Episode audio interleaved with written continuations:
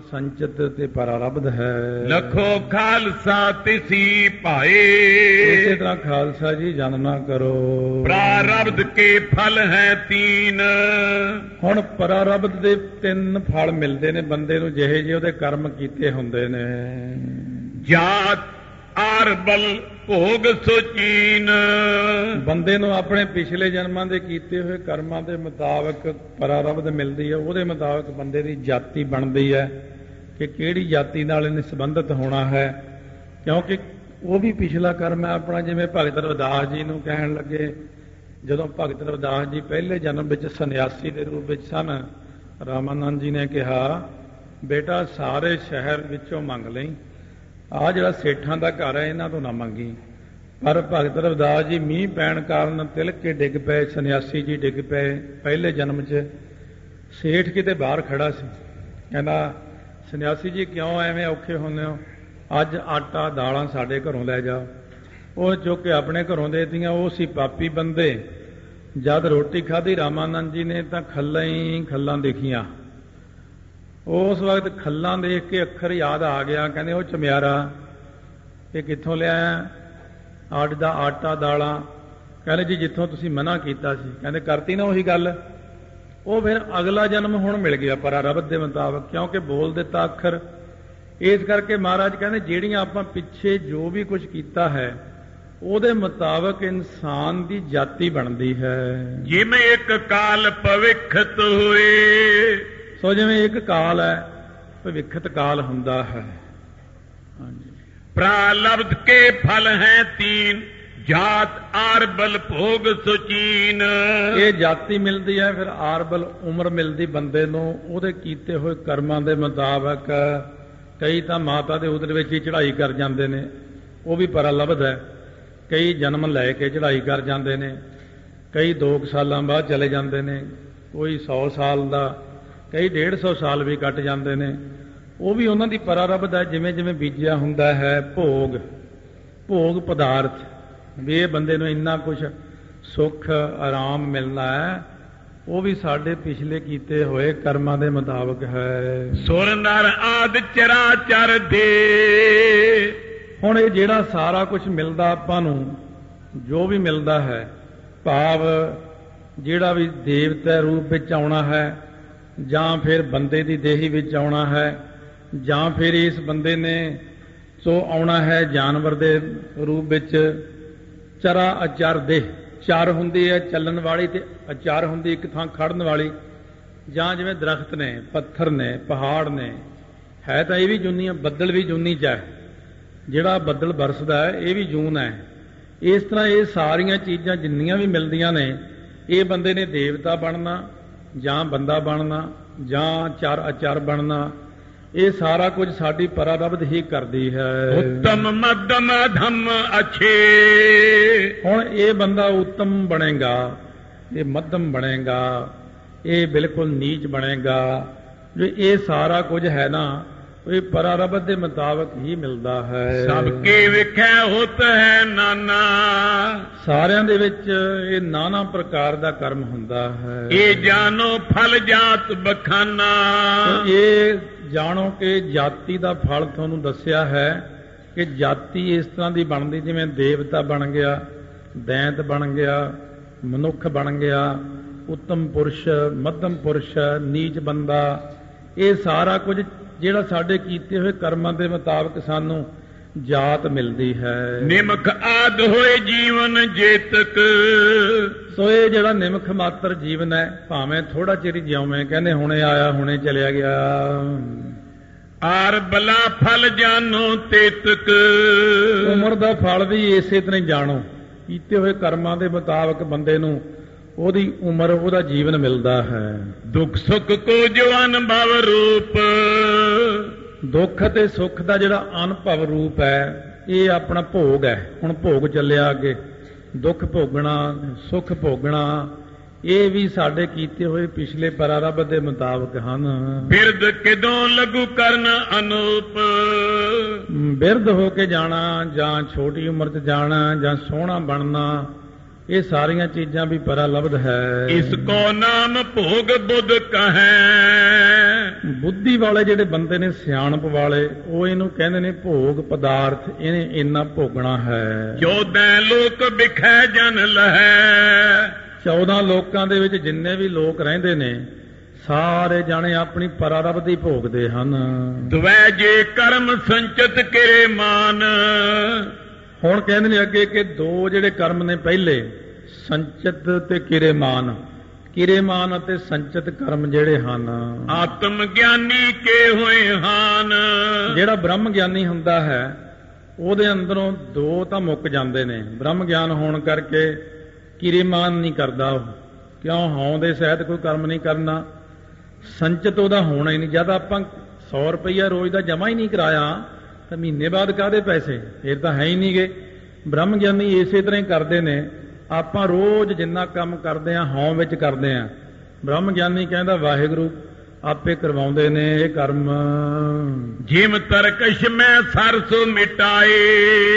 ਸੋ ਜਿਵੇਂ ਤਰਕਸ਼ ਜਿਹੜਾ ਪੱਥਾ ਹੈ ਇਹਦੇ ਵਿੱਚ ਜਿਹੜੇ ਤੀਰ ਭਰੇ ਹੁੰਦੇ ਨੇ ਉਹ ਤੀਰ ਆਪਾਂ ਰੋਕ ਸਕਦੇ ਹਾਂ ਚਲਾਉਣੋਂ ਕਿਉਂਕਿ ਉਹ ਆਪਣੇ ਹੱਥ ਵਿੱਚ ਹੈ ਹਲੇ। ਧਰਿਓ ਪੰਚ ਪਰ ਸੋਪੇ ਹਟਾਏ। ਜਿਹੜਾ ਤੀਰ ਆਪਾਂ ਪੱਥੇ ਵਿੱਚੋਂ ਕੱਢ ਲਿਆ ਚਿੱਲੇ ਤੇ ਚੜਾ ਲਿਆ ਜ਼ੋਰ ਨਾਲ ਖਿੱਚਿਆ ਕਿਸੇ ਨੇ ਕਿਹਾ ਨਾ ਮਾਰੀ ਆਪਾਂ ਉੱਥੇ ਹੀ ਰੋਕ ਗਏ। ਉਹ ਤੀਰ ਵਾਪਸ ਮੋੜ ਲਿਆ ਨਹੀਂ ਚਲਾਇਆ। ਜੇ ਚੱਲ ਜਾਂਦਾ ਤਾਂ ਫਿਰ ਚੱਲ ਜਾਂਦਾ ਕਿਉਂਕਿ ਫੇਰ ਨਹੀਂ ਸੀ ਰੁਕਣਾ। ਜਿਹੜਾ ਅਣ ਚੱਲਿਆ ਤੀਰ ਮੋੜ ਲਿਆ ਵਾਪਸ ਇਹ ਵੀ ਚੰਗਾ ਹੋ ਗਿਆ।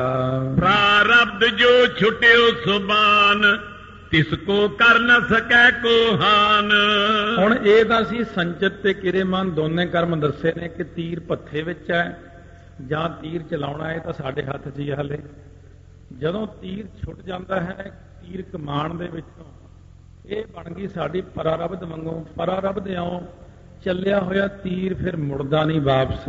ਫਿਰ ਉਹ ਫਲ ਦੇ ਕੇ ਹੀ ਸ਼ਾਂਤ ਹੁੰਦਾ ਹੈ।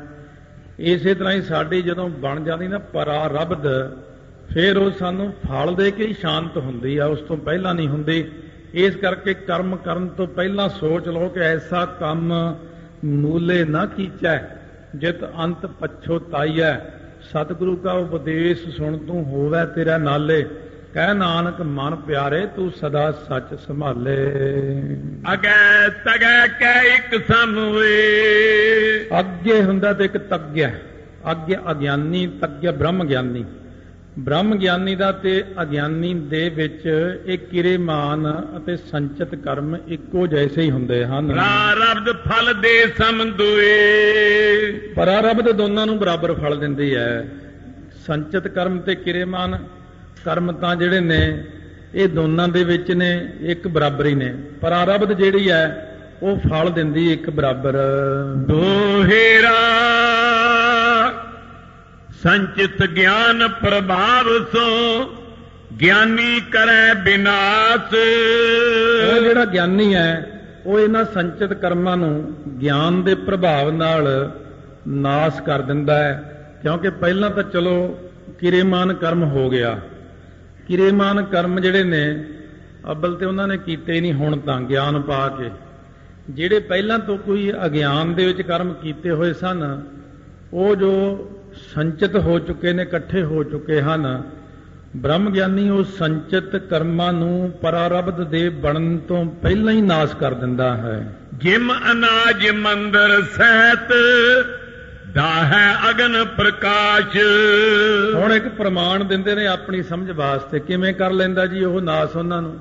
ਕਹਿੰਦੇ ਜਿਵੇਂ ਅਨਾਜ ਦਾ ਭਰਿਆ ਹੋਇਆ ਕੋਠਾ ਹੈ ਤੋਂ ਉਹ ਕੋਠੇ ਨੂੰ ਆਪਾਂ ਅੱਗ ਲਾ ਦਈਏ। ਪਹਿਲਾਂ ਪੁਰਾਣੇ ਕੋਠੇ ਜਿਵੇਂ ਲੱਕੜ ਦੇ ਬਾਲੇ, ਲੱਕੜ ਦੀਆਂ ਛਤੀਰੀਆਂ ਇਤਿਆਦਿਕ ਬਣੇ ਨੂੰ ਅੱਗ ਲਾ ਦਈਏ। ਕੋਠਾ ਸਾਰਾ ਸੜ ਗਿਆ। ਉਹਦੇ ਵਿੱਚ ਪਿਆ ਹੋਇਆ ਜਿਵੇਂ ਅਨਾਜ ਵੀ ਸੜ ਗਿਆ। ਮੰਦਰ ਸਹਿਤ ਅਨਾਜ ਕੇ ਜਬ ਭਾ ਜਲ ਕੈ ਛਾਰ। ਮੰਦਰ ਦੇ ਸਮੇਤ ਅਨਾਜ ਸਾਰਾ ਸੜ ਕੇ ਸੁਆਹ ਬਣ ਜਾਂਦਾ ਹੈ ਜਦੋਂ। ਅੰਕਰ ਕੋ ਨਾ ਸਮਰੱਥ ਪੁਨ ਜਾਨੋ ਤਿਸੀ ਪ੍ਰਕਾਰ। ਕਹਿੰਦੇ ਹੁਣ ਜੇ ਕੋਈ ਉਹਨਾਂ ਭੁੱਜੇ ਹੋਏ ਦਾਣਿਆਂ ਨੂੰ ਦੇਖੇ ਦੇਖਣ ਨੂੰ ਤਾਂ ਉਹ ਲੱਗਦੇ ਨੇ ਦਾਣੇ ਹੀ ਕਾਲੇ ਕਾਲੇ ਜੇ।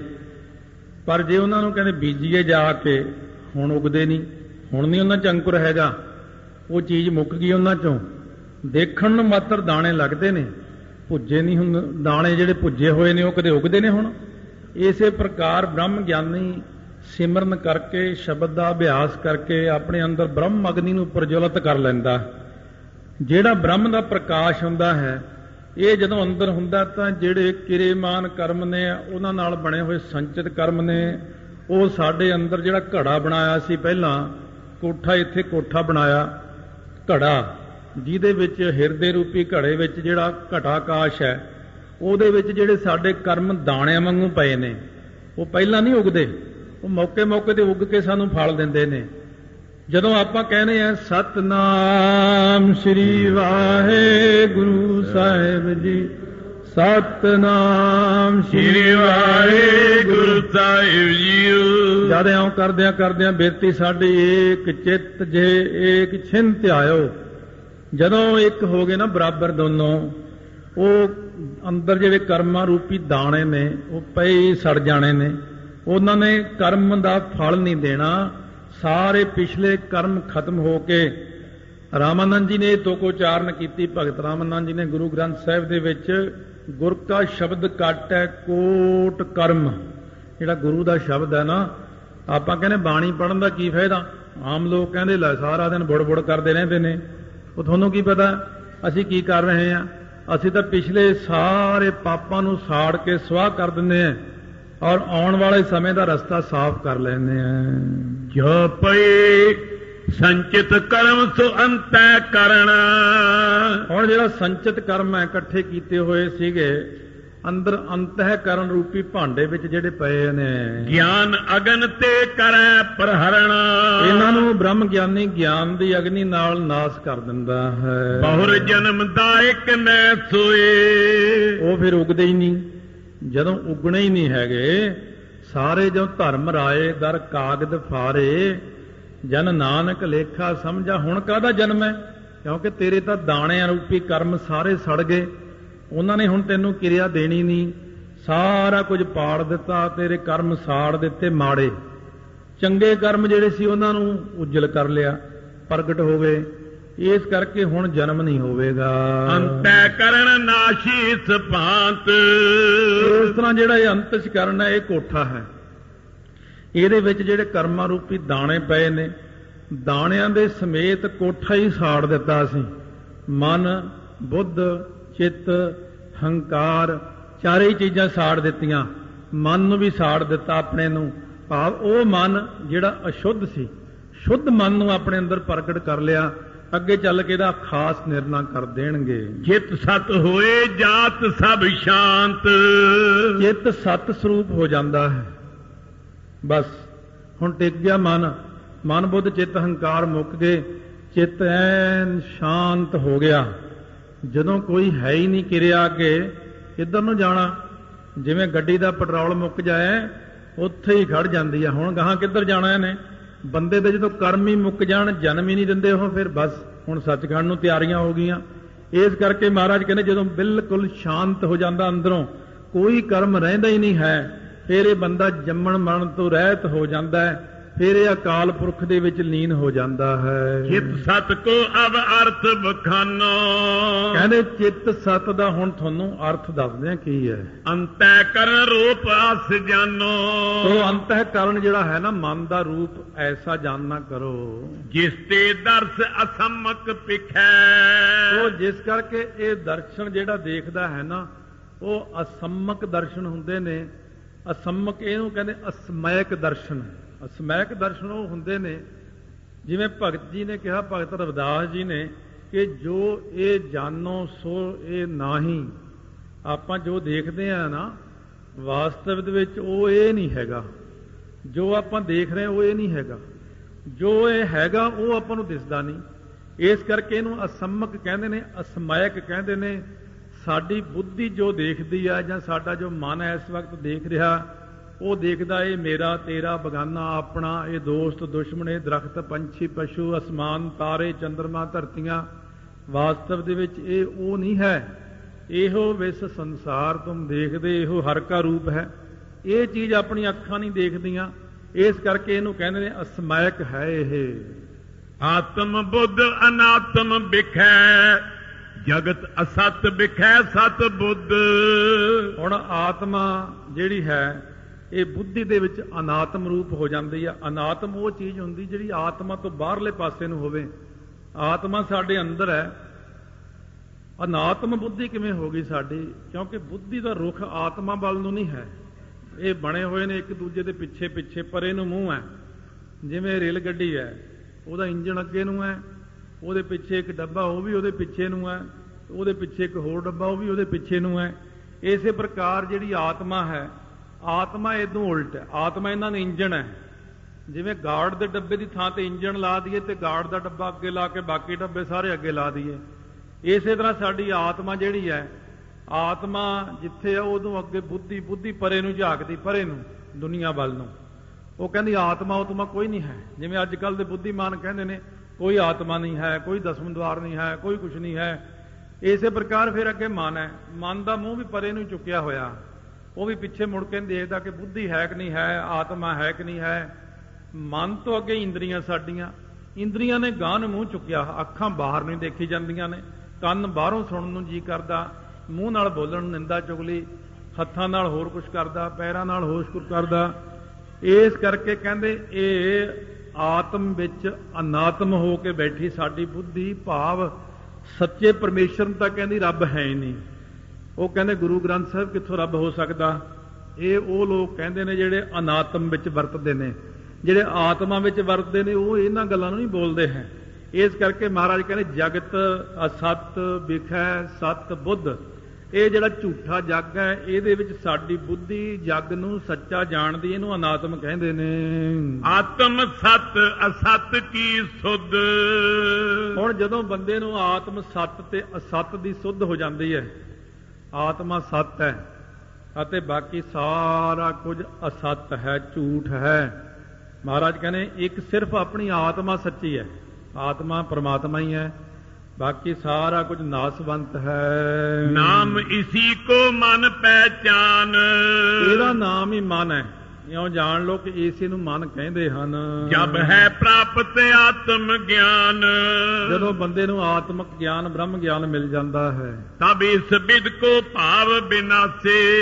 ਇਹ ਜਦੋਂ ਪਹਿਲਾਂ ਤਾਂ ਆਤਮਾ ਨੂੰ ਸਤ ਤੇ ਅਸਤ ਪਹਿਚਾਣ ਨਹੀਂ ਸਕਿਆ ਕਿ ਸਤ ਕੀ ਹੈ ਤੇ ਅਸਤ ਕੀ ਹੈ। ਫਿਰ ਜਦੋਂ ਇਹ ਵਿਧੀ ਬਣ ਗਈ ਅੰਦਰ ਕਿ ਆਤਮਾ ਆਤਮਾ ਹੈ ਸੰਸਾਰ ਸੰਸਾਰ ਹੈ। ਜਦੋਂ ਸਹੀ ਦਿਖਣ ਲੱਗ ਪਿਆ ਹੁਣ ਕਿ ਜਦੋਂ ਸਹੀ ਨਹੀਂ ਦਿਖਦਾ, ਉਦੋਂ ਬੰਦੇ ਨੂੰ ਸੰਸਾਰ ਸੰਸਾਰ ਨਹੀਂ ਲੱਗਦਾ। ਉਦੋਂ ਬੰਦੇ ਨੂੰ ਮਹਾਰਾਜ ਮਹਾਰਾਜ ਜੀ ਨਹੀਂ ਲੱਗਦੇ। ਉਦੋਂ ਬੰਦੇ ਨੂੰ ਗਲਤ ਨਜ਼ਰ ਆਉਂਦਾ ਹੈ। ਉਹ ਜਿਹੜੀ ਚੀਜ਼ ਆਪਾਂ ਨੂੰ ਦੁਨੀਆ ਅੰਦਰ ਝੂਠੀ ਆ, ਉਹ ਸੱਚੀ ਲੱਗਦੀ ਹੈ। ਜਿਹੜੀ ਸੱਚੀ ਆ, ਉਹ ਝੂਠੀ ਲੱਗਦੀ ਹੈ। ਇਹ ਤਾਂ ਹੈ ਸਾਡਾ ਮਨ ਗਲਤ ਪਾਸੇ ਚਲਿਆ ਗਿਆ, ਅਸਮਾਇਕ ਵਿੱਚ ਚਲਿਆ ਗਿਆ। ਜਦੋਂ ਸਾਡਾ ਮਨ ਇਕਾਗਰ ਹੋ ਜਾਂਦਾ ਹੈ ਇਹ ਸਾਡੇ ਮਨ ਨੂੰ ਸੱਚਾ ਸੱਚਾ ਹੀ ਦਿਖਦਾ ਹੈ ਤੇ ਝੂਠਾ ਝੂਠਾ ਹੀ ਦਿਖਦਾ ਹੈ। ਇਉਂ ਕਰਕੇ ਬੁੱਧੀ ਸਾਡੀ ਪਲਟ ਕੇ ਜਦੋਂ ਆਤਮਾ ਵੱਲ ਨੂੰ ਘੁੰਮ ਜਾਂਦੀ ਹੈ, ਇੰਦਰੀਆਂ ਪਹਿਲਾਂ ਮੁੜਦੀਆਂ, ਸਭ ਤੋਂ ਪਹਿਲਾਂ ਆਪਣੀਆਂ ਇੰਦਰੀਆਂ ਨੂੰ ਰੋਕਣਾ, ਫਿਰ ਉਹਨੂੰ ਮਨ ਵਿੱਚ ਲੈ ਕੇ ਜਾਣਾ, ਮਨ ਨੇ ਜਾਣਾ ਬੁੱਧੀ ਵੱਲ, ਹੁਣ ਸਾਰੀ ਟ੍ਰੇਨ ਸਿੱਧੀ ਚੱਲ ਪਈ। ਪਹਿਲਾਂ ਪੁੱਠੀ ਹੋਈ ਚੱਲਦੀ ਹੈ। ਪਹਿਲਾਂ ਤਾਂ ਪਿੱਛੇ ਇੰਜਣ ਲੱਗਿਆ ਸੀ ਮੂਰੇ ਉਹਦੇ ਅੱਗੇ ਬੁੱਧੀ, ਉਹਦੇ ਅੱਗੇ ਮਨ, ਉਹਦੇ ਅੱਗੇ ਇੰਦਰੀਆਂ ਆਪ ਮੁਹਾਰੀਆਂ ਤੁਰੀਆਂ ਫਿਰਦੀਆਂ ਚਾਰੇ ਪਾਸੇ ਨੂੰ, ਜਿੱਥੇ ਜੀ ਕੀਤਾ, ਖਾ ਲਿਆ, ਪੀ ਲਿਆ, ਬੋਲ ਲਿਆ। ਹੁਣ ਸਿਆਣਾ ਹੋ ਗਿਆ। ਹੁਣ ਕਹਿੰਦਾ, ਇੰਦਰੀਆਂ ਮੁੜ ਪਈਆਂ ਪਿੱਛੇ ਨੂੰ। ਉਹ ਕਹਿੰਦੇ, ਮਨ, ਅਸੀਂ ਉਧਰ ਨੂੰ ਮੁੜਨਾ ਜਿੱਧਰ ਆਤਮਾ ਹੈ। ਮਨ ਵੀ ਬੁੱਧੀ ਵੱਲ ਨੂੰ ਮੁੜ ਪਿਆ। ਬੁੱਧੀ ਪ੍ਰਕਾਸ਼ ਲੈਂਦੀ ਆਤਮਾ ਤੋਂ, ਬੁੱਧੀ ਆਤਮਾ ਵੱਲ ਨੂੰ ਹੋ ਗਈ। ਹੁਣ ਸਾਰੇ ਹੀ ਨਿਰਮਲ ਹੋ ਗਏ। ਪਹਿਲਾਂ ਪੁੱਠੇ ਚੱਲਦੇ ਸੀ, ਜਿਵੇਂ ਆਪਾਂ ਸੂਰਜ ਵੱਲ ਨੂੰ ਭੱਜ ਲਈਏ, ਪਰਛਾਵਾਂ ਆਪਣੇ ਪਿੱਛੇ ਆਉਂਦਾ। ਜੇ ਸੂਰਜ ਵੱਲ ਪਿੱਠ ਕਰ ਲਈਏ ਪਰਛਾਵਾਂ ਆਪਣੇ ਅੱਗੇ ਅੱਗੇ ਦੌੜਦਾ ਇਸ ਤਰ੍ਹਾਂ ਪਹਿਲਾਂ ਪੁੱਠੀ ਰੀਤੀ ਸੀ ਹੁਣ ਸਿੱਧੀ ਹੋ ਗਈ ਹੈ ਜਬ ਹੈ जब है प्राप्त आत्म ज्ञान तब इसको विद को भाव बिनासे ਜਦੋਂ ਆਤਮ ਗਿਆਨ ਹੋ ਗਿਆ ਤਾਂ ਇਸ ਵਿਦ ਦਾ ਭਾਵ ਵਿਨਾਸ਼ ਹੋ ਜਾਂਦਾ ਹੈ ਜਿਹੜਾ ਪਹਿਲਾਂ ਅਨਾਤਮ ਆਪਾਂ ਦੇਖਦੇ ਨਾ ਸਰੀਰ ਨੂੰ ਹੀ ਕਿ ਮੈਂ ਸਰੀਰ ਹਾਂ ਆਮ ਬੰਦੇ ਨੂੰ ਪੁੱਛੋ ਤੂੰ ਕੌਣ ਹੈ ਉਹ ਕਹਿੰਦਾ ਮੈਂ ਮੈਂ ਆ ਮੈਂ ਹੋਰ ਕੌਣ ਆ? ਨਹੀਂ ਤੂੰ ਤੂੰ ਨਹੀਂ ਹੈ। ਇਹਦੇ ਵਿੱਚ ਤੂੰ ਬੈਠਾ ਸਰੀਰ ਦੇ ਵਿੱਚ। ਹਲੇ ਇਹ ਗਿਆਨ ਆਮ ਬੰਦਿਆਂ ਨੂੰ ਨਹੀਂ ਹੋਇਆ ਹੈ। ਜਿਸ ਕਾ ਤਿਉ ਸੁਪਦਾਰਥ ਭਾਸੇ ਕਹਿੰਦੇ ਜਿਵੇਂ ਦਾ ਜਿਵੇਂ ਉਵੇਂ ਦਾ ਉਵੇਂ ਨਜ਼ਰ ਆਉਂਦਾ ਹੈ ਜਦੋਂ। ਬਿਲਕੁਲ ਹੁਣ ਸਹੀ ਹੋ ਗਈਆਂ। ਪਹਿਲਾਂ ਅੱਖਾਂ ਨਾਲ ਦੋ ਦੋ ਨਜ਼ਰ ਆਉਂਦੇ। ਡਾਕਟਰ ਕਹਿੰਦਾ ਆ ਕਿੰਨੀਆਂ ਉਂਗਲਾਂ। ਕਹਿੰਦਾ ਜੀ ਦੋ। ਕਹਿੰਦਾ ਇਹਦਾ ਮਤਲਬ ਖਰਾਬੀ ਹੋਈ ਹੈ। ਮੈਂ ਤਾਂ ਇੱਕ ਖੜੀ ਕੀਤੀ ਆ। ਜੇ ਦੋ ਉਂਗਲਾਂ ਖੜੀਆਂ ਕਰਦਾ, ਚਾਰ ਨਜ਼ਰ ਆਉਂਦੀਆਂ ਨੇ। ਹਾਂ ਬਾਬਾ, ਤੇਰੀ ਤਾਂ ਹੁਣ ਠੀਕ ਨਹੀਂ ਬਈ ਨਿਗਾ ਇਹਦਾ ਆਪਰੇਸ਼ਨ ਹੋਏਗਾ। ਆਪਰੇਸ਼ਨ ਹੋ ਕੇ ਕਹਿੰਦੇ, ਹੁਣ ਕਿੰਨੀਆਂ? ਇੱਕ ਕਹਿੰਦੇ, ਹਾਂ ਜੀ, ਇੱਕ ਹੈ ਹੁਣ। ਹੁਣ ਨਿਗਾ ਤੇਰੀ ਠੀਕ ਹੋਈ ਹੈ। ਮਹਾਰਾਜ ਸੱਚੇ ਪਾਤਸ਼ਾਹ ਕਹਿੰਦੇ, ਇਸੇ ਪ੍ਰਕਾਰ ਬੰਦੇ ਦੇ ਅੰਦਰ ਵੀ ਨਾ, ਇਹ ਜਦੋਂ ਪੈਦਾ ਮਲ, ਵਿਖੇਪ, ਅਵਰਨ ਤਿੰਨ ਚੀਜ਼ਾਂ ਪੈਦਾ ਹੋ ਜਾਂਦੀਆਂ ਨੇ। ਤੋ ਜਦੋਂ ਵਿਖੇਪਤਾ ਪੈਦਾ ਹੁੰਦੀ, ਤਾਂ ਨਾਨਾ ਪੁਣਾ ਪੈਦਾ ਹੋ ਜਾਂਦਾ ਹੈ। ਹੁਣ ਸਾਨੂੰ ਸਾਰੇ ਵੱਖਰੇ ਵੱਖਰੇ ਨਜ਼ਰ ਆਉਂਦੇ ਨੇ। ਬੜੀ ਦੁਨੀਆ ਬੈਠੀ ਹੈ ਬੜੇ ਲੋਕ ਬੈਠੇ ਨੇ। ਬ੍ਰਹਮ ਗਿਆਨੀ ਨੂੰ ਪੁੱਛੋ, ਤੁਹਾਨੂੰ ਕੀ ਨਜ਼ਰ ਆਉਂਦਾ? ਕਹਿੰਦਾ, ਸਭ ਏਕ ਹੈ। ਮੈਨੂੰ ਤਾਂ ਕੋਈ ਦੂਜਾ ਨਜ਼ਰ ਨਹੀਂ ਆਉਂਦਾ। ਇਸ ਕਰਕੇ ਮਹਾਰਾਜ ਕਹਿੰਦੇ, ਇਹੀ ਜੀ ਅਵਸਥਾ ਵਿੱਚ ਜਾ ਕੇ ਬ੍ਰਹਮ ਬ੍ਰਹਮ ਹੀ ਦਿਖਣ ਲੱਗਦਾ ਹੈ। ਇਹ ਸ੍ਰਿਸ਼ਟੀ ਸ੍ਰਿਸ਼ਟੀ ਹੀ ਦਿਖਦੀ ਹੈ। ਜਬ ਚਿਤ ਸਤ ਇਸ ਬਿਦਕ ਭਇਓ। ਹੁਣ ਕਹਿੰਦੇ ਨੇ ਜਦੋਂ ਚਿਤ ਸਤ ਹੋ ਗਿਆ ਸ਼ਾਂਤ ਚਿਤ ਹੋ ਗਿਆ ਹੈ। ਤਬ ਸੰਚਿਤ ਜੁਤ ਮਨ ਜਲ ਗਇਓ। ਉਦੋਂ ਸੰਚਿਤ ਕਰਮਾਂ ਦੇ ਸਮੇਤ ਮਨ ਰੂਪੀ ਕੋਠਾ ਜਲ ਕੇ ਸਵਾਹ ਹੋ ਗਿਆ ਹੈ। ਜਿਮ ਮੰਦਰ ਜੁਤ ਜਲਿਓ ਅਨਾਜ। ਜਿਵੇਂ ਮੰਦਰ ਦੇ ਸਮੇਤ ਸਾਰਾ ਅਨਾਜ ਜਲ ਗਿਆ ਸੀ। ਉਹਨੇ ਕਿਰੇਮਾਨ ਆਦਿਕ ਨੇ ਕਰਨੇ ਕਰਾਉਣੇ ਨੇ ਗਿਆਨੀ ਕੇ ਉਪਜਤ ਸੋ ਨਾਈ। ਉਹ ਗਿਆਨੀ, ਜਿਹੜਾ ਬ੍ਰਹਮ ਗਿਆਨੀ ਹੁੰਦਾ ਨਾ, ਉਹਦੇ ਕਿਰੇਮਾਨ ਕਰਮ ਹੁੰਦੇ ਹੀ ਨਹੀਂ। ਆਪਾਂ ਤਾਂ ਕਿਰੇਮਾਨ ਬਹੁਤ ਕਰਦੇ ਆ ਗ੍ਰਸਤੀ ਜੋ ਹੋਏ। ਬਾਕੀ ਇਹ ਵੀ ਹੁੰਦਾ ਕਿ ਆਮ ਬੰਦਿਆਂ ਨੂੰ ਕਿਰੇਮਾਨ ਕਰਮ ਕਰਨ ਦੀ ਕੁਝ ਜ਼ਿਆਦਾ ਹੀ ਆਦਤ ਹੁੰਦੀ, ਗਲਤੀਆਂ ਕਰਨ ਦੀ, ਇਧਰੋਂ ਉਧਰੋਂ। ਬ੍ਰਹਮ ਗਿਆਨੀ ਇਤਨਾ ਕਰਮ ਨਹੀਂ ਕਰਦਾ, ਬ੍ਰਹਮ ਗਿਆਨੀ ਸ਼ਾਂਤ ਚਿੱਤ ਹੋ ਕੇ ਬਹਿ ਜਾਂਦਾ। ਜਿਵੇਂ ਕਿਸੇ ਬ੍ਰਹਮ ਗਿਆਨੀ ਦੇ ਕੋਲ ਅਸੀਂ ਬੈਠੇ ਸੀ, ਉੱਥੇ ਇੱਕ ਛੋਟਾ ਜਿਹਾ ਬੱਚਾ, ਉਹ ਜਾਣ ਲੱਗੇ ਘਰ ਨੂੰ 6-7 ਸਾਲ ਦਾ ਸੀ ਬੱਚਾ। ਮਹਾਂਪੁਰਸ਼ ਕਹਿੰਦੇ, ਭਾਈ, ਹੋਰ ਰਹਿ ਲੋ ਹਲੇ ਕੱਲ ਨੂੰ ਚਲੇ ਜਾਇਓ। ਨਿੱਕਾ ਜਿਹਾ ਬੱਚਾ ਕਹਿੰਦਾ, ਬਾਬਾ ਜੀ, ਸਾਨੂੰ ਤਾਂ ਛਾਉ ਕੰਮ ਹੈ ਤੁਹਾਨੂੰ ਤਾਂ ਕੋਈ ਕੰਮ ਹੀ ਨਹੀਂ ਹੈ। ਆਮ ਲੋਕਾਂ ਨੂੰ ਹੁੰਦਾ ਵੀ ਇਹਨੂੰ ਤਾਂ ਕੋਈ ਕੰਮ ਨਹੀਂ, ਇਹ ਤਾਂ ਵਿਹਲਾ, ਚਿੱਟੇ ਕੱਪੜੇ ਪਾ ਕੇ ਆਰਾਮ ਨਾਲ ਬੈਠਾ। ਹੈ। ਤੁਹਾਨੂੰ ਇਹ ਨਹੀਂ ਪਤਾ, ਉਹ ਕਿਰੇਮਾਨ ਕਰਮ ਤੋਂ ਬਾਹਰ ਹੋਇਆ ਬੈਠਾ। ਤੇ ਆਪਾਂ ਫਸੇ ਹੋਏ ਕਿਰੇਮਾਨ ਕਰਮਾਂ ਦੇ ਵਿੱਚ। ਫਿਰ ਆਪਾਂ ਜਿੰਨੇ ਕਿਰੇਮਾਨ ਕਰਦੇ ਆ ਹਉ ਦੇ ਸੰਯੁਕਤ ਕਰਦੇ ਆ ਇਸ ਕਰਕੇ ਬ੍ਰਹਮ ਗਿਆਨੀ ਕਿਰੇਮਾਨ ਕਰਮ ਸੰਚਿਤ ਕਰਮ ਤੋਂ ਪਹਿਲਾਂ ਹੀ ਬਾਹਰ ਹੋ ਜਾਂਦਾ ਹੈ। ਪ੍ਰਾਰਬਧ ਕਰਕੇ ਆਜ ਉਠਾਨ। ਹੁਣ ਬ੍ਰਹਮ ਗਿਆਨੀ ਦੀ ਕਿਰਿਆ ਕੀ ਹੈ? ਪ੍ਰਾਰਬਧ ਕਰਕੇ ਜਿਹੜੀ ਉਹ ਕਿਰਿਆ ਕਰੀਦੀ ਹੈ। ਹੋਤ ਅਨਾਤਮ ਜੁਤ ਅਭਮਾਨ। ਸੋ ਅਨਾਤਮ ਦੇ ਸਹਿਤ ਅਭਮਾਨੀ ਹੋ ਕੇ ਕਰਦਾ ਆਮ ਜਿਹੜਾ ਜੀਵ ਹੁੰਦਾ ਨਾ ਉਹ ਅਨਾਤਮ ਦੇ ਸਹਿਤ ਕਰਦਾ ਹੈ ਭਾਵ ਅਭਮਾਨ ਦੇ ਨਾਲ। ਆਪਾਂ ਜਿਹੜਾ ਕਰਮ ਕਰਦੇ ਆ ਅਨਾਤਮ ਭਾਵ ਜਦੋਂ ਮੈਂ ਕਹਾਂ ਤਾਂ ਸਮਝੋ ਸਰੀਰ ਮਨ ਬੁੱਧ ਚਿੱਤ ਹੰਕਾਰ ਸਾਡੀਆਂ ਇੰਦਰੀਆਂ ਇਹਨੂੰ ਕਹਿੰਦੇ ਅਨਾਤਮ ਇੱਕ ਹੁੰਦੀ ਆਤਮ ਜਦੋਂ ਆਪਾਂ ਕੋਈ ਕਰਮ ਕਰਦੇ ਆ ਅਨਾਤਮ ਵਿੱਚ ਕਰਦੇ ਆ ਸਰੀਰ ਕਰਕੇ ਕਰਦੇ ਆ ਸਰੀਰ ਦੀ ਹਉਮੈ ਕਰਦੇ ਆ ਮੈਂ ਆਪਣੇ ਸਰੀਰ ਨਾਲ ਕੀਤਾ ਹੈ, ਮੈਂ ਇਹਨਾਂ ਹੱਥਾਂ ਦੇ ਨਾਲ ਕੀਤਾ ਹੈ, ਮੈਂ ਇਹਨਾਂ ਆਪਣੀਆਂ ਅੱਖਾਂ ਨਾਲ ਦੇਖਿਆ ਹੈ। ਆਪਾਂ ਇਉਂ ਬੋਲਦੇ ਆ ਬ੍ਰਹਮ ਗਿਆਨੀ ਨਹੀਂ ਬੋਲਦਾ ਇਸ ਤਰ੍ਹਾਂ ਉਹ ਕਹਿੰਦਾ ਸਾਰਾ ਕੁਝ ਉਸੇ ਨੇ ਕੀਤਾ ਹੱਥ ਵੀ ਉਹੀ ਹਿਲਾਉਂਦਾ, ਪੈਰ ਵੀ ਉਹੀ ਹਿਲਾਉਂਦਾ, ਅੱਖਾਂ ਵੀ ਉਹੀ ਹਿਲਾਉਂਦਾ ਹੈ ਮੂੰਹ ਵੀ ਉਹੀ ਹਿਲਾਉਂਦਾ ਹੈ।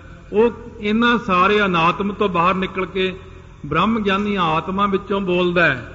ਸਧਾਰਨ ਮੁਖ- ਮਨੁੱਖ ਜਿਹੜਾ, ਉਹ ਅਨਾਤਮ ਹੋ ਕੇ ਬੋਲਦਾ ਹੈ। ਸੋ ਕਹਿੰਦੇ, ਤੂੰ ਕੁਨਰੇ ਕਹਿੰਦੇ, ਮੈਂ ਜੀ, ਨਾਮਾ ਹੋ ਜੀ। ਕਹਿੰਦੇ, ਵਾਹ ਬਈ ਵਾਹ। ਉਹ ਨਾਮਦੇਵ ਹਲੇ ਤੱਕ ਤੂੰ ਅਨਾਤਮ ਵਿੱਚ ਹੀ ਬੈਠਾ। ਨਾਮਦੇਵ ਤਾਂ ਤੇਰੇ ਸਰੀਰ ਦਾ ਨਾਮ ਹੈ ਭਾਈ। ਤੂੰ ਕੌਣ ਹੈ? ਕਹਿੰਦੇ ਇਸੇ ਕਰਕੇ ਤਾਂ ਤੁਹਾਡੇ ਕੋਲ ਆਇਆ ਗੁਰੂਦੇਵ ਜੀ। ਕਿ ਮੈਂ ਕੌਣ ਆ ਕਹਿੰਦੇ ਤੂੰ ਆਤਮਾ ਹੈ। ਇਸ ਤਰ੍ਹਾਂ ਬ੍ਰਹਮ ਗਿਆਨੀ ਦੂਜੇ ਨੂੰ ਵੀ ਸਿਖਾ ਦਿੰਦੇ ਆ। ਵਹੀ ਕਿਰਿਆ ਹੋਵੇ ਕਿਰਿਆਮਾਨ। ਉਹ ਉਹੀ ਕਿਰਿਆ ਉਹਨਾਂ ਦੀ ਕਿਰਿਆਮਾਨ ਕਰਮ ਦੇ ਵਿੱਚ ਤਬਦੀਲ ਹੋ ਜਾਂਦੀ ਹੈ। ਭਾਵ ਉਹ ਕਰਮ ਜੋ ਅਸੀਂ ਦੇਹ ਅਭਿਮਾਨ ਦੇ ਨਾਲ ਕਰਦੇ ਆ ਤੇ ਬ੍ਰਹਮ ਗਿਆਨੀ ਬਿਨਾਂ ਦੇਹ ਅਭਿਮਾਨ ਤੋਂ ਕਰਦਾ ਹੈ। ਜਾਤ ਪ੍ਰਣਮਤ ਅਪਰ ਵਿਧਾਨ। ਰਾਜੇ ਉਹੀ ਕਿਰੇਮਾਨ ਹੋਰ ਰੂਪ ਬਦਲਦੇ ਰਹਿੰਦੇ ਨੇ ਭਾਵ ਕਿਰੇਮਾਨ ਹੀ ਸੰਚਿਤ ਤੇ ਪਰਾਰਬਧ ਬਣਦੇ ਜਾਂਦੇ ਨੇ। ਸੋਈ ਕਿਰਿਆ ਹੀ ਨੇ ਅਭਮਾਨ। ਜਿਹੜਾ ਬ੍ਰਹਮ ਗਿਆਨੀ ਆ ਉਹ ਅਭਮਾਨਹੀਨ ਹੋਣ ਕਰਕੇ ਕਿਰਿਆਹੀਨ ਹੋ ਗਿਆ ਕਿਉਂਕਿ ਉਹ ਕਿਰਿਆ ਤੋਂ ਹੀਣਾ ਹੈ। ਬ੍ਰह्ਮ ਗਿਆਨੀ ਕੋਈ ਕਿਰਿਆ ਆਪੋਂ ਨਹੀਂ ਕਰਦਾ ਹੈ। ਉਪਜੈ ਨਹੀਂ ਕਦਾਚਿਤ ਜਾਨ। ਸੋ ਇਹ ਉਹਦੇ ਅੰਦਰ ਕਦੇ ਵੀ ਪੈਦਾ ਹੀ ਨਹੀਂ ਹੁੰਦੇ। ਇਸ ਗੱਲ ਨੂੰ ਚੰਗੀ ਤਰ੍ਹਾਂ ਕਹਿੰਦੇ ਧਿਆਨ ਨਾਲ ਸੁਣ ਲਓ ਕਿ ਉਸਦੇ ਤਾਂ ਕਰਮ ਕਦਾਚਿਤ ਉਪਜਦੇ ਨਹੀਂ ਹਨ। ਪ੍ਰਾਰਬ ਤੇ ਹੋਏ ਕਿਰਮਾਨ। ਕਹਿੰਦੇ ਹੁਣ ਉਲਟ ਦਿਸ਼ਾ ਵਿੱਚ ਸੁਣਨਾ ਆਪਾਂ ਨੇ। ਬਈ ਆਪਾਂ ਇਹ ਸੋਚਦੇ ਆ ਜਿਵੇਂ ਇੱਕ ਪ੍ਰਸ਼ਨ ਹੈ ਕਿ ਪਹਿਲਾਂ ਆਂਡਾ ਕਿ ਮੁਰਗੀ? ਹੁਣ ਲੋਕ ਚੱਕਰ 'ਚ ਪੈ ਜਾਂਦੇ ਆ। ਇੱਥੇ ਵੀ ਇਹੀ ਪ੍ਰਸ਼ਨ ਹੈ ਪਹਿਲਾਂ ਤਾਂ ਕਹਿੰਦੇ ਸੀ ਕਿਰੇਮਾਨ ਕਰਦਾ ਹੈ, ਕਰਮ, ਫਿਰ ਸੰਚਿਤ ਕਰਦਾ, ਫਿਰ ਪਰਾਲਬਧ ਬਣਦੀ ਹੈ, ਫਿਰ ਜਨਮ ਲੈਂਦਾ ਹੈ। ਕਹੇ ਮਹਾਰਾਜ ਕਹਿੰਦੇ ਫਿਰ ਹੁਣ ਪਰਾਰਬਧ ਤੋਂ ਉਲਟ ਕੰਮ ਹੋ ਗਿਆ ਪਰਾਰਬਧ ਤੋਂ ਕਿਰੇਮਾਨ ਬਣਦਾ ਅਗਲੇ ਜਨਮ 'ਚ। ਪਿਛਲੇ ਜਨਮ ਦੀ ਕੀਤੀ ਹੋਈ ਪਰਾਰਬਧ ਜਿਹੜੀ ਸੀ, ਆਪਣੀ ਇਕੱਠੀ ਹੋ ਗਈ ਸੀ, ਉਹਦੇ ਨਾਲ ਕਿਰੇਮਾਨ ਬਣਦਾ, ਫਿਰ ਸੰਚਿਤ ਬਣਦਾ, ਫਿਰ ਪਰਾਰਬਧ ਬਣਦੀ ਹੈ, ਫਿਰ ਅਗਲਾ ਜਨਮ, ਫਿਰ ਕਿਰੇਮਾਨ, ਫਿਰ ਸੰਚਿਤ, ਫਿਰ ਪਰਾਰਬਧ ਕਹਿੰਦੇ ਇਸ ਤਰ੍ਹਾਂ ਹੁਣ ਸੁਣੋ ਕਿ ਪਰਾਰਬਧ ਤੋਂ ਕਿਰੇਮਾਨ ਕਰਮ ਕਿਵੇਂ ਕਰਦੇ ਆ ਆਪਾਂ? ਭੋਜਨ ਕਰੇ ਭੋਜਨ ਰੂਪ ਕਿਰਿਆ ਜਿਮ ਠਾਨ। ਕਹਿੰਦੇ ਹੁਣ ਭੋਜਨ ਦੀ ਕਿਰਿਆ ਦੇ ਰਾਹੀਂ ਤੁਹਾਨੂੰ ਸਮਝਾਉਂਦੇ ਆ ਕਿ ਜਿਵੇਂ ਆਪਾਂ ਰੋਟੀ ਖਾਂਦੇ ਹਾਂ। ਪ੍ਰਾਰਬਧ ਕੋ ਰੂਪੈ ਸੋਏ। ਇਹ ਪਰਾਰਬਧ ਦਾ ਰੂਪ ਹੈ ਇਉਂ ਜਾਣ ਲਓ ਕਿ ਜਿਵੇਂ ਆਪਾਂ ਰੋਟੀ ਖਾਂਦੇ ਹਾਂ ਹਰ ਰੋਜ਼। ਭੋਜਨ ਕਰੇ ਪੁਸ਼ਟਤਾ ਜੋਏ। ਜਿਹੜਾ ਬੰਦਾ ਰੋਜ਼ ਤਕੜੀਆਂ ਤਕੜੀਆਂ ਚੀਜ਼ਾਂ ਖਾਂਦਾ ਰੋਟੀ ਖਾਂਦਾ ਹੈ ਹੋਰ ਪ੍ਰਕਾਰ ਦੀਆਂ ਚੀਜ਼ਾਂ ਖਾ ਕੇ ਉਹ ਰਿਸ਼ਟ ਪੁਸ਼ਟ ਹੋ ਜਾਂਦਾ ਹੈ। ਸੋ ਕਿਰਿਆਮਾਨ ਰੂਪ ਪਹਿਚਾਨ। ਉਹ ਕਹਿੰਦੇ ਕਿਰੇਮਾਨ ਕਰਮ ਬਣ ਜਾਂਦੇ ਨੇ ਆਮ ਅਗਿਆਨੀ ਜੀਵਾਂ ਦੀ ਗੱਲ ਕਰਦੇ ਨੇ ਕਿ ਸੋ ਕਿਰੇਮਾਨ ਦਾ ਰੂਪ ਬਣ ਜਾਂਦਾ ਉਹਦਾ। ਦੇ ਸਰੁਜ ਸੋ ਪੁਸ਼ਟ ਨ ਜਾਣ ਜਿਹੜਾ ਬੰਦਾ ਬਿਮਾਰ ਹੈ ਉਹਨੂੰ ਤਾਕਤ ਵਾਲੀ ਚੀਜ਼ ਜੇ ਦੇ ਵੀ ਦਿੱਤੀ ਜਾਵੇ ਉਹ ਹੋਰ ਕਮਜ਼ੋਰ ਹੋ ਜਾਂਦਾ ਹੋਰ ਬਿਮਾਰ ਹੋ ਜਾਂਦਾ। ਜੇ ਅਰੋਗ ਸੋ ਪੁਸ਼ਟ ਵਡੇਰੇ। ਜਿਹੜੇ ਅਰੋਗ ਨੇ, ਉਹ ਤਕੜੇ ਹੁੰਦੇ ਜਾਂਦੇ ਨੇ, ਰੋਟੀਆਂ ਖਾ ਕੇ, ਤੇ ਜਿਹੜੇ ਰੋਗੀ ਨੇ, ਕਈਆਂ ਨੂੰ ਆਦਤ ਹੀ ਕਈਆਂ ਦੇ ਸਰੀਰ ਰੱਬ ਨੇ ਇਹ ਜੇ ਬਣਾਏ ਹੁੰਦੇ, ਜਿੰਨਾ ਮਰਜ਼ੀ ਖਾ ਲੈਣ। ਉਹ ਹੋਰ ਸੁੱਕਦੇ ਤੁਰੇ ਜਾਂਦੇ ਆ। ਤਿਸੀ ਪ੍ਰਕਾਰ ਜੁਗਤ ਲਿਓ ਹੀਰੇ। ਇਸੇ ਤਰ੍ਹਾਂ ਦੀ ਜੁਗਤ ਦੇਖ ਲਓ ਬ੍ਰਹਮ ਗਿਆਨੀ ਦੀ ਤੇ ਆਮ ਇਨਸਾਨ ਦੀ ਜੁਗਤੀ ਦਾ ਪ੍ਰਮਾਣ ਬਣਾ ਕੇ ਦੱਸ ਰਹੇ ਨੇ। ਹੋਏ ਕਿਰਿਆ ਜੁਤ ਤਨ ਅਭਮਾਨ। ਜਿਹੜਾ ਆਮ ਬੰਦਾ ਕਿਰਿਆ ਕਰਦਾ ਕੋਈ ਵੀ ਹੰਕਾਰ ਦੇ ਨਾਲ ਸਰੀਰ ਦੇ ਹੰਕਾਰ ਕਰਕੇ ਕਰਦਾ ਉਹ ਤਾਂ ਰਿਸ਼ਟ ਪੁਸ਼ਟ ਬੰਦੇ ਵਾਂਗੂ ਹੈ। ਸੋਏ ਕਿਰਿਆ ਹੈ ਉਪਜਨਵਾਨ ਕਿਉਂਕਿ ਉਹ ਕਿਰਿਆ ਉਪਜਣ ਵਾਲੀ ਹੈ ਕਿਉਂਕਿ ਉਹਨੇ ਹੰਕਾਰ ਨਾਲ ਕੀਤੀ ਹੈ। ਇਸ ਕਰਕੇ ਉਹ ਇਹਨੂੰ ਸੰਚਿਤ ਕਰਮ ਵਿੱਚ ਬਦਲੀ ਜਾਂਦਾ ਆਪਣੇ ਆਪ ਹੀ ਇਸ ਤਰ੍ਹਾਂ ਪੁਸ਼ਟੀ ਭਾਵ ਪਰਾਰਬਧ ਕਿਰੇਮਾਨ ਕਰਮ ਬਣ ਗਈ ਹੈ। ਤਨ ਅਭਮਾਨ ਨ ਗਿਆਨੀ ਧਰੈ। ਜਿਹੜਾ ਗਿਆਨੀ ਹੈ ਉਹ ਉਧਰਲੇ ਪਾਸਿਓਂ ਮੰਨੋ ਜਿਵੇਂ ਬਿਮਾਰ ਹੁੰਦਾ ਹੈ। ਬਿਮਾਰ ਬੰਦੇ ਨੂੰ ਜਿਵੇਂ ਖੁਰਾਕ ਨਹੀਂ ਨਾ ਲੱਗਦੀ ਇਸੇ ਤਰ੍ਹਾਂ ਬ੍ਰਹਮ ਗਿਆਨੀ ਨੂੰ ਕਿਰੇਮਾਨ ਕਰਮ ਲੱਗਦਾ ਹੀ ਨਹੀਂ ਕਿਉਂਕਿ ਬ੍ਰਹਮ ਗਿਆਨੀ ਕੋਈ ਕਰਮ ਹਾਉਂ ਦੇ ਸਹਿਤ ਨਹੀਂ ਕਰਦਾ। ਤਾਈਓ ਤਾਂ ਉਹਦੀ ਇਹ ਕਿਰੇਮਾਨ ਨਹੀਂ ਬਣਦੀ ਸੰਚਿਤ ਨਹੀਂ ਬਣਦੀ ਅੱਗੇ ਨੂੰ ਪਰਾਰਬਧ ਨਹੀਂ ਬਣਦੀ। ਸੰਸਾਰੀ ਬੰਦਾ ਪਿਛਲੀ ਪਰਾਰਬਧ ਮੁਤਾਬਕ ਕਰਮ ਕਰਦਾ ਹੋਇਆ ਹੰਕਾਰ ਨਾਲ ਕਿਰੇਮਾਨ ਕਰਮ ਕਰਦਾ ਸੰਚਿਤ ਕਰਮ ਕਰਦਾ ਫਿਰ ਪਰਾਰਬਧ ਬਣ ਜਾਂਦੀ ਹੈ। ਸੰਸਾਰੀ ਬੰਦਾ ਇਸ ਤਰ੍ਹਾਂ ਦਾ ਹੈ। ਜਾਂ ਤੇ ਨਹੀਂ ਬੰਦ ਕੋ ਕਰੈ। ਇਸ ਕਰਕੇ ਬ੍ਰਹਮ ਗਿਆਨੀ ਬੰਧਨ ਦੇ ਵਿੱਚ ਪੈਂਦਾ ਹੀ ਨਹੀਂ ਕਿਉਂਕਿ ਉਹ ਕੋਈ ਗੱਲ ਆਪ ਕੀਤੀ ਮੰਨਦਾ ਹੀ ਨਹੀਂ। ਉਹ ਕਹਿੰਦਾ ਮੈਂ ਕੁਝ ਵੀ ਨਹੀਂ ਕੀਤਾ ਸਾਰਾ ਉਸੇ ਨੇ ਕਰਾਇਆ ਹੈ। ਕਰਮ ਮਾਲ ਸਭ ਕੇ ਘਰ ਪਰੇ। ਪਰ ਇੱਕ ਗੱਲ ਹੈ ਕਹਿੰਦੇ ਜਿਹੜੀ ਕਰਮਾਂ ਦੀ ਮਾਲਾ ਹੈ ਇਹ ਤਾਂ ਸਾਰਿਆਂ ਦੇ ਗਲਾਂ ਵਿੱਚ ਪਈ ਹੋਈ ਹੈ। ਤਨ ਹੰਤਾ ਤਿਆਗੇ ਤਿਨ ਹਰੇ। ਇਹ ਕਰਮਾਂ ਦੀ ਮਾਲਾ ਮਹਾਰਾਜ ਗਲੋਂ ਲਾ ਕੇ ਕਿਵੇਂ ਸੁੱਟੀਏ? ਕਹਿੰਦੇ ਜਿਨ੍ਹਾਂ ਨੇ ਸਰੀਰ ਦੀ ਹੰਗਤਾ ਤਿਆਗੀ ਹੈ ਨਾ ਉਹਨੇ ਇਹ ਮਾਲਾ ਲਾ ਕੇ ਸੁੱਟ ਦਿੱਤੀ ਹੈ। ਬਿਨਾ ਤਿਆਗ ਤੇ ਅਨਕ ਕਲੇਸ਼। ਜਨਮ ਮਰਨ ਕੇ ਕਸ਼ਟ ਅਸ਼ੇਚ ਕਹਿੰਦੇ ਜਦੋਂ ਤੱਕ ਆਪਾਂ ਹੰਗਤਾ ਦਾ ਤਿਆਗ ਨਹੀਂ ਕਰਦੇ ਕਰਮਾਂ ਦੀ ਮਾਲਾ ਲੈ ਕੇ ਨਹੀਂ ਡਿੱਗਦੀ ਉਦੋਂ ਤੱਕ ਕਲੇਸ਼ ਹੀ ਕਲੇਸ਼। ਤੇ ਜੰਮਣ ਤੇ ਮਰਨ ਦੇ ਬਹੁਤ ਚੱਕਰ ਪਏ ਰਹਿੰਦੇ ਨੇ ਕਸ਼ਟ ਚੱਲਦੇ ਆ ਕਈ ਪ੍ਰਕਾਰ ਦੇ। ਜਾਂ ਤੇ ਸਤਗੁਰ ਨੇ ਬੋ ਬਾਰ ਵਰਣਨ ਕੀਨੇ ਗ੍ਰੰਥ ਮਝਾਰ ਇਸ ਕਰਕੇ ਸਤਿਗੁਰੂ ਗੁਰੂ ਨਾਨਕ ਦੇਵ ਜੀ ਨੇ ਗੁਰੂ ਗ੍ਰੰਥ ਸਾਹਿਬ ਮਹਾਰਾਜ ਦੇ ਵਿੱਚ ਇਹ ਵਰਣਨ ਕੀਤੀਆਂ ਪੰਕਤੀਆਂ ਤਾਈਆਂ। ਹਾਂ ਵਿੱਚ ਹਾਂ ਵਿੱਚ ਗਿਆ ਹਾਂ ਵਿੱਚ ਜੰਮਿਆ ਹਾਂ ਵਿੱਚ ਮੂਆ। ਇਹ ਜਦੋਂ ਵੀ ਜੀਵ ਆਉਂਦਾ ਹਉ ਦੇ ਸਹਿਤ ਹੀ ਆਉਂਦਾ ਜਾਂਦਾ ਤਾਂ ਹਉ ਦੇ ਸਹਿਤ ਹੀ ਜਾਂਦਾ ਹਉ ਵਿੱਚ ਜੰਮਦਾ ਹਉ ਵਿੱਚ ਮਰਦਾ। ਇਹ ਸਾਰੀ ਕਿਰਿਆ ਜੀਵ ਦੀ ਹਉ ਦੇ ਵਿੱਚ ਹੀ ਹੁੰਦੀ ਹੈ। ਇਤਿਆਦਕ ਕੁਛ ਗਿਨੇ ਨ ਜਾਏ ਕਹਿਓ ਦੇ ਹੰਤਾ ਕਰ ਨਾਏ। ਤੋ ਇਸ ਕਰਕੇ ਕਿਹਾ ਨਹੀਂ ਜਾਂਦਾ ਕਿ ਗੁਰੂ ਗ੍ਰੰਥ ਸਾਹਿਬ ਮਹਾਰਾਜ ਨੇ ਕਿਹਾ ਕਿ ਦੇਹ ਦੀ ਹੰਗਤਾ ਨਾ ਕਰੇ। ਇਹ ਇੰਨਾ ਕੁਝ ਗਿਣਿਆ ਨਹੀਂ ਜਾਂਦਾ। ਭਾਵ ਜਿੰਨੀਆਂ ਪੰਕਤੀਆਂ ਲਿਖੀਆਂ ਬਹੁਤ ਸਮਝਾਉਂਦੇ ਨੇ ਮਹਾਰਾਜ। ਤਨ ਹੰਤਾ ਮੈਂ ਸਭ ਉਤਪਾਤ। ਕਿਉਂਕਿ ਜਿੰਨੇ ਉਪਦਰਵ ਨੇ ਨਾ ਸਰੀਰ ਦੀ ਹੰਗਤਾ ਦੇਹ ਬਿਮਾਨ ਦੇ ਵਿੱਚ ਭਰੇ ਪਏ ਨੇ। ਸੁਖ ਪ੍ਰਾਪਤ ਪੁਨ ਪੁਨ ਪਛਤਾਤ। ਇਹ ਬੰਦਾ ਹੰਕਾਰ ਕਰਕੇ ਦੁੱਖ ਪਾਉਂਦਾ ਬਾਰ-ਬਾਰ ਪਛਤਾਉਂਦਾ ਵੀ ਹੈ। ਜਨਮ ਅਸੰਖ ਇਸੀ ਤੇ ਧਰੇ। ਕਹਿੰਦੇ ਇਸੇ ਕਰਕੇ ਤਾਂ ਇਹ ਬੰਦਾ ਅਣਗਿਣਤ ਹੀ ਜਨਮ ਲੈਂਦਾ ਬਾਰ-ਬਾਰ ਹੰਕਾਰ ਨਾਲ ਮਰਦਾ, ਕਿਉਂਕਿ ਹਉ ਵਿੱਚ ਜੰਮਿਆ, ਹਉ ਵਿੱਚ ਮੋਆ। ਘੱਟੋ ਘੱਟ ਜੇ ਜੰਮਣ ਵੇਲੇ ਹੰਕਾਰ ਸੀ, ਮਰਨ ਵੇਲੇ ਤਾਂ ਛੱਡ ਲੈਂਦਾ। ਕਹਿੰਦੇ ਮਰਨ ਵੇਲੇ ਵੀ ਕਹਿੰਦਾ, ਮੈਂ ਮੈਂ ਜਿਵੇਂ ਕੋਈ ਮਰਨ ਲੱਗਿਆ ਸੀ। ਕਹਿੰਦਾ ਸੀ ਉਹ ਕੰਧਾਂ ਵੱਲ ਨੂੰ ਹੱਥ ਕਰੇ, ਫਿਰ ਗਾਵਾਂ ਵੱਲ ਨੂੰ ਹੱਥ ਕਰੇ। ਤਾਂ ਘਰ ਦੇ ਸਮਝਦੇ ਵੀ ਹੰਗਤਾ ਚ ਹੀ ਬੋਲਦਾ ਹੈ। ਕਹਿੰਦੇ, ਇਹ ਕੀ ਕਹਿੰਦਾ? ਦੂਜਾ ਬੰਦਾ ਕਹਿੰਦਾ, ਕਹਿੰਦੇ, ਇਹ ਮੇਰੇ ਪਿਤਾ ਜੀ ਕਹਿੰਦੇ, ਤੁਹਾਡੇ ਲਈ ਘਰ ਬਣਾਤਾ, ਤੁਹਾਡੇ ਲਈ ਗਊਆਂ ਬਣਾਤੀਆਂ, ਤੁਹਾਡੇ ਲਈ ਆਹ ਬਣਾਤਾ।